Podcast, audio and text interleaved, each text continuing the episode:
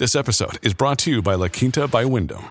Your work can take you all over the place, like Texas. You've never been, but it's going to be great because you're staying at La Quinta by Wyndham. Their free bright side breakfast will give you energy for the day ahead. And after, you can unwind using their free high speed Wi Fi. Tonight, La Quinta. Tomorrow, you shine. Book your stay today at lq.com.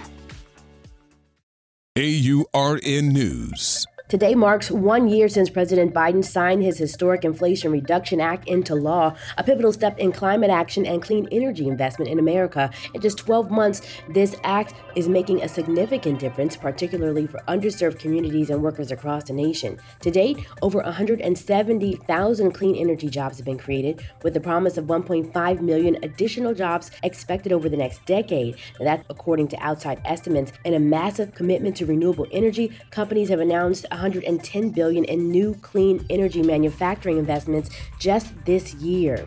In a significant win for healthcare, nearly 15 million people are now saving an average of $800 per year on health insurance premiums, and seniors on Medicare benefiting on a cap of insulin costs at $35 per month.